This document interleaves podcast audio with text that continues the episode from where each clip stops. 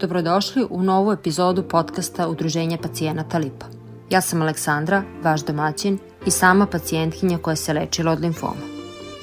Diagnoza teške neprevidive bolesti često uzrokuje snažne reakcije kod nas pacijenata – I bez obzira u kojoj smo fazi lečenja, uvek postoji pregrš pitanja i tema o kojima želimo da pričamo i iz tih razloga Lipa je pokrenula podcast o limfomu i HLL-u gde imamo priliku da slušamo eksperte, ali i druge pacijente koji govori o sobstvenim iskustvima. Dobrodošli.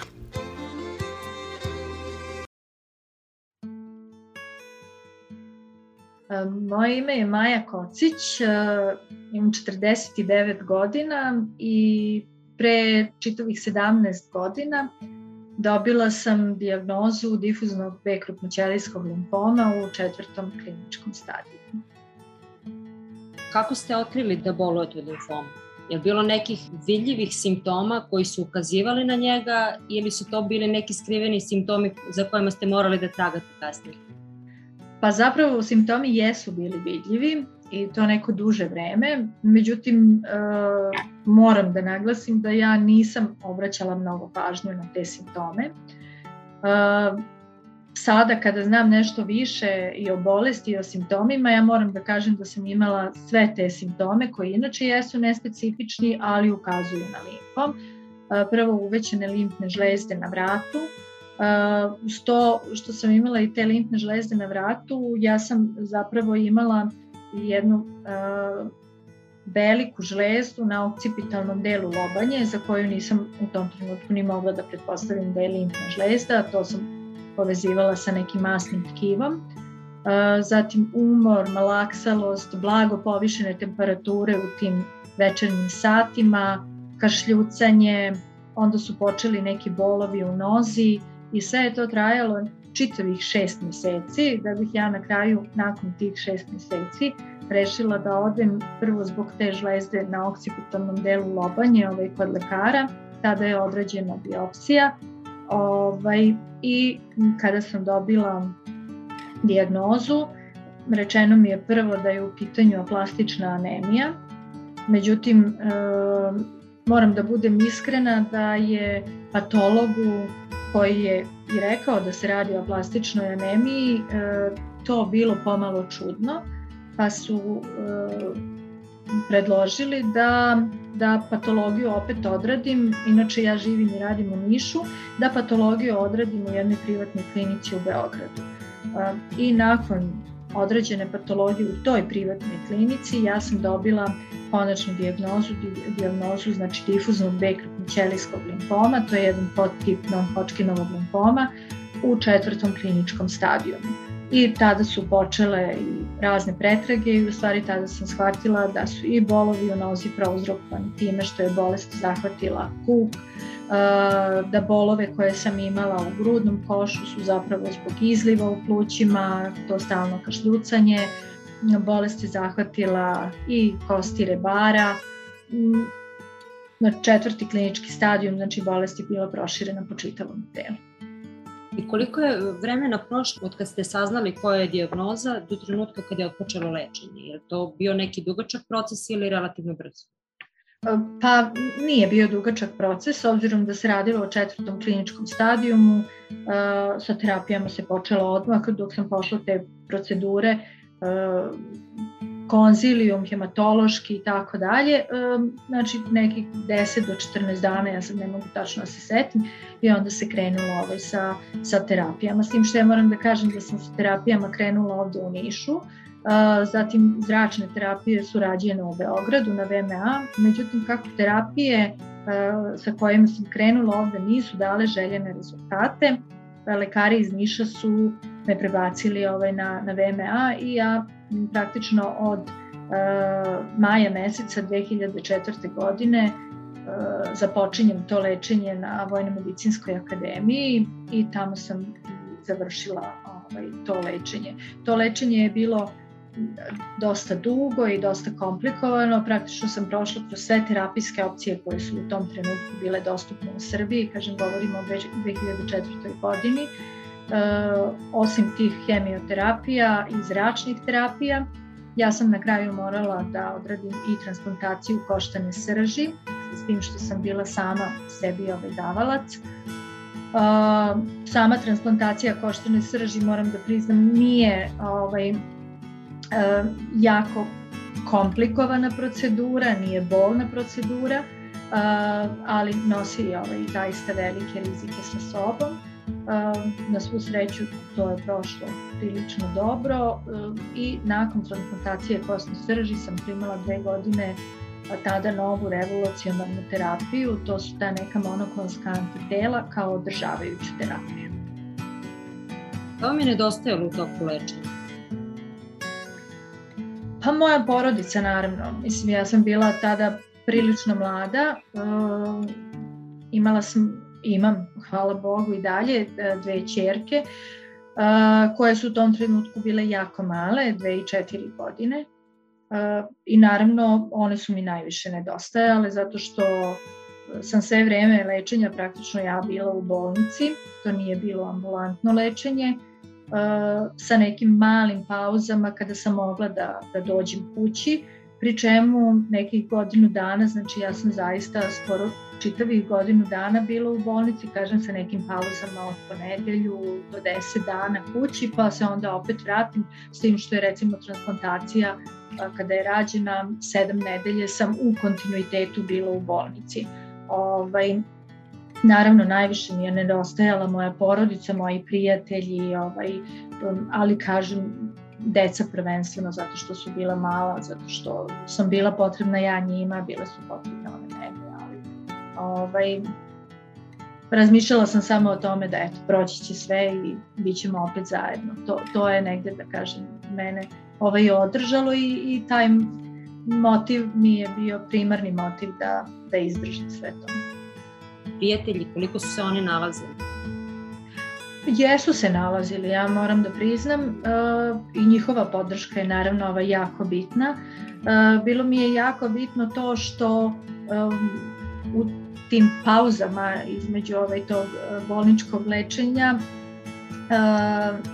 sa ljudima sa kojima sam bila u kontaktu i sa kojima sam se viđala su bili jako pozitivni zapravo e, nisu da kažem pokazivali ni strah ni neko sažaljenje imali smo sasvim normalnu komunikaciju smejali se, družili putovali kada je to bilo moguće tako da mislim da mi to dosta pomoglo ovaj, da da negde shvatim da je to eto, jedna samo prolazna faza u mom životu i da ću se kasnije vratiti, da kažem, normalnom životu i svim onim stvarima koje život čine lepim ovaj, kao i pre lečenja. Pretpostavljam da je to jedan od motiva zašto ste kasnije postali ovaj, aktivni u, u udruženju pacijenata i možda i najaktivnija osoba u udruženju pacijenata koju poznaje. Pa mi kažite ovaj, šta mislite o značaju te vrste podrške? Da li da li ona zaista ima smisla za pacijenta? Da li može da im pomogne? Pa ja lično smatram da zaista ima smisla, zato se i jesam angažovala.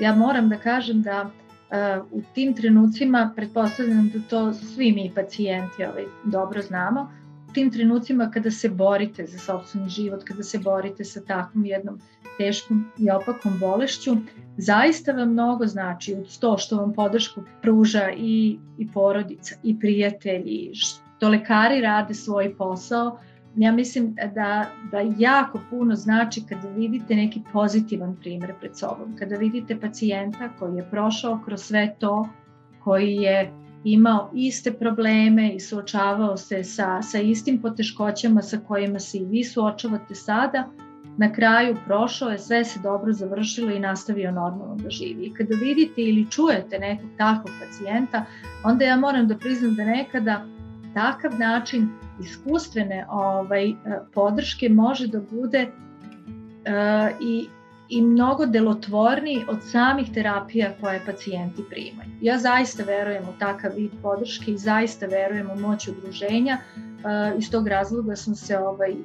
i pridružila udruženju. Uh, kažem, u trenutku kada sam se ja lečila, udruženje nije postojalo. Verujem da bi mi neko takvo udruženje zaista mnogo pomoglo.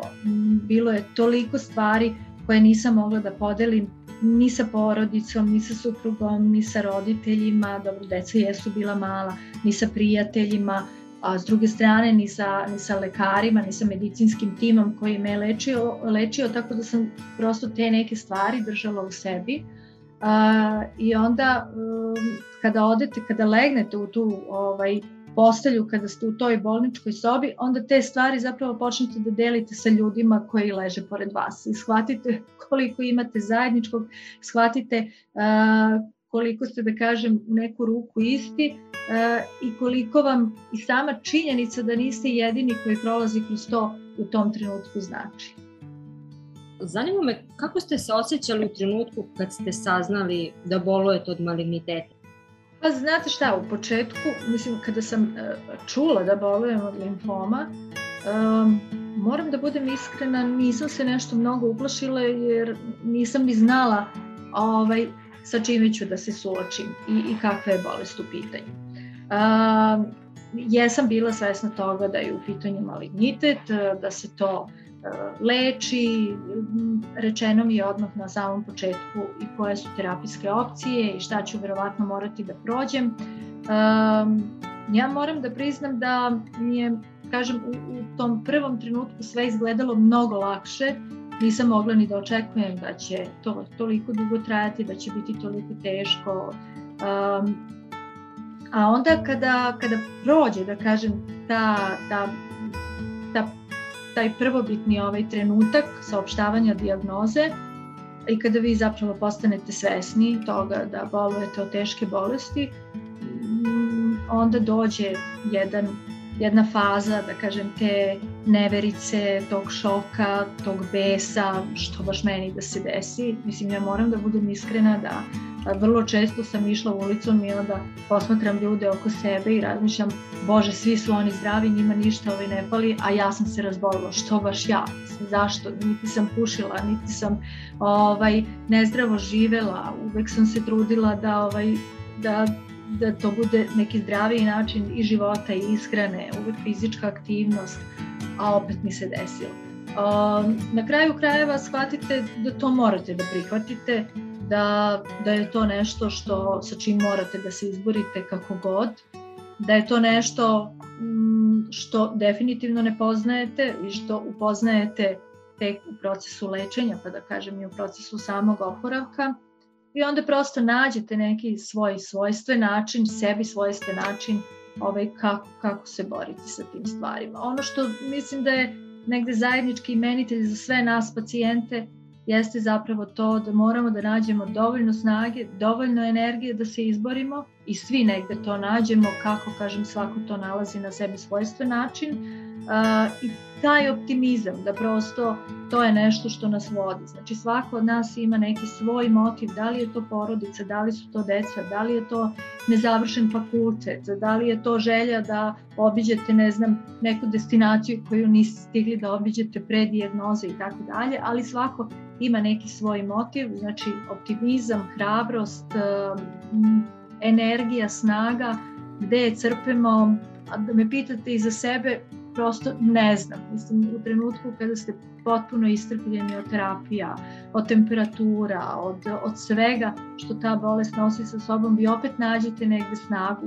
Kako sam je crpela i gde i sa ove vremenske distance zaista ovaj, nisam sigurna. Kako je ta cijela borba? Čujem iz ovog našeg razgovora i, i znam da je poprilično dugačka i teška, ali kako ta borba utiče Kako je uticala na vas, kako je uticala na porodicu, na odnos prema životu, na odnos uh, roditelj-dete? Je li ostavilo to neki trag u porodici? Pa, m, ima, verovatno, da. M, prosto, m, mislim da sama bolest kod nekih porodica može da rasturi te porodice, a kod drugih porodica može da učvrsti ovaj te odnose. Uh, ja moram da kažem da je moja, moja porodica pripada ovoj drugoj grupi porodica, mi jesmo negde učvrstili svoje odnose, shvatili smo šta su nam prioriteti, uh, shvatili smo da pre svega ja, da je zapravo lepota života, da kažem, u nekim malim stvarima, uh, da uvek uh, treba ukočiti kada trčite za za nekim ostvarenjem raznoraznih ciljeva, toliko se tu trošimo, toliko sebe dajemo, ponekad to ima smisla, ponekad nema, ali svakako mislim da sam shvatila na kraju da, da uvek treba naći balans u svemu što radimo. Uh, I jesam promenila, da kažem, negde stil života do nekle, zato što sam mi malo pre rekla, nisam bila neko ko je nezdravo živeo, naprotiv. Um, a ta svoja razmišljanja koja se ovaj, ve, vezana za život, za karijeru i tako dalje, definitivno jesam promenila uh, u smislu da zaista smatram da je najbitnije, to sad nije samo fraza, ranije sam verovatno to izgovarala kao neku frazu, da je najbitnije da smo svi živi i zdravi, da smo svi na okupu, a da sve ostalo ovaj, dođe samo od sebi. I za kraj bih vas pitala, pošto znam da, da pacijenti uvek imaju ovaj, neke goruće teme što se tiče njihovog lečenja, načina života, a, samog suočavanja. Šta je to što pacijentima danas najviše nedostaje u svijetu? Pa, interesantno je da uh, mislim, prosto i vi, Aleksandra, znate, zajedno smo ovaj, prilično u ovoj priči. Interesantno je da pacijenti kada se jave, naročito novo diagnostikovani pacijenti, e, bilo oni sami ili članovi njihovih porodica, da uvek prvo pitanje bude vezano za ishranu. Mislim, meni je to zaista fascinantno uh, i, i još uvek sebi ne mogu da objasnim zašto. Mm, da, pacijente zapravo interesuje dosta uh, taj način ishrane i u toku lečenja, ali i kasnije u toku oporavka. Uh, u ovo vreme sada od kad vlada pandemija, veliki broj pacijenata se javlja sa uh, zahtevom za neki vid uh, psihološke podrške. Uh, takođe, veliki broj pacijenata, nažalost, zbog situacije u kojoj jesmo i zbog države u kojoj živimo, uh, ima pitanja vezano za dostupnost raznih vidova terapija. Hoću da kažem da ljudima su danas dostupne informacije, naročito mlađim pacijentima, tako da su svesni činjenice da neke terapije koje u Srbiji nisu dostupne, a koje mogu da spasu život, ovaj, uh, jesu dostupne i u zemljama okruženja i, i u Evropi i u svetu, a, tako da vrlo često pitaju da li postoji način i na koji način oni mogu doći do, do tih terapija. Pitanja su zaista, da kažem, raznovrsna, ali interesantno je da, da najveći broj pitanja i ono što najviše interesuje pacijente jeste vezano za, za ishranu. Pri čemu ja moram da priznam da ta ishrana niti je dovela do limfoma, niti može da izleči limfom, verovatno ima veliki uticaj na na sam tok lečenja i na, ta, na oporavak i upravo iz tog razloga mi smo negde i, i odlučili da u sledećoj godini naš fokus, fokus zapravo našeg udruženja bude na, da kažem, toj rehabilitaciji pacijenata, na zdravijem načinu ishrane, na a, fizičkoj aktivnosti, a, praktikovanju joge, sve ono što može da pomogne našim pacijentima da se negde bolje osjećaju i da što uh, lakše prođu taj težak period lečenja. Mislim da će to zaista značiti pogotovo posle ovog perioda kako smo svi do nekle bili zatvoreni usled COVID-a, čini mislim da će to biti stvarno, stvarno korisno. Bilo je zadovoljstvo, kao i uvijek. Hvala Aleksandra, bilo je zadovoljstvo sarađivati sa vama i u toku ovog intervjua. Slušali ste još jedan Lipin podcast. Do nekog novog slušanja. Pozdrav!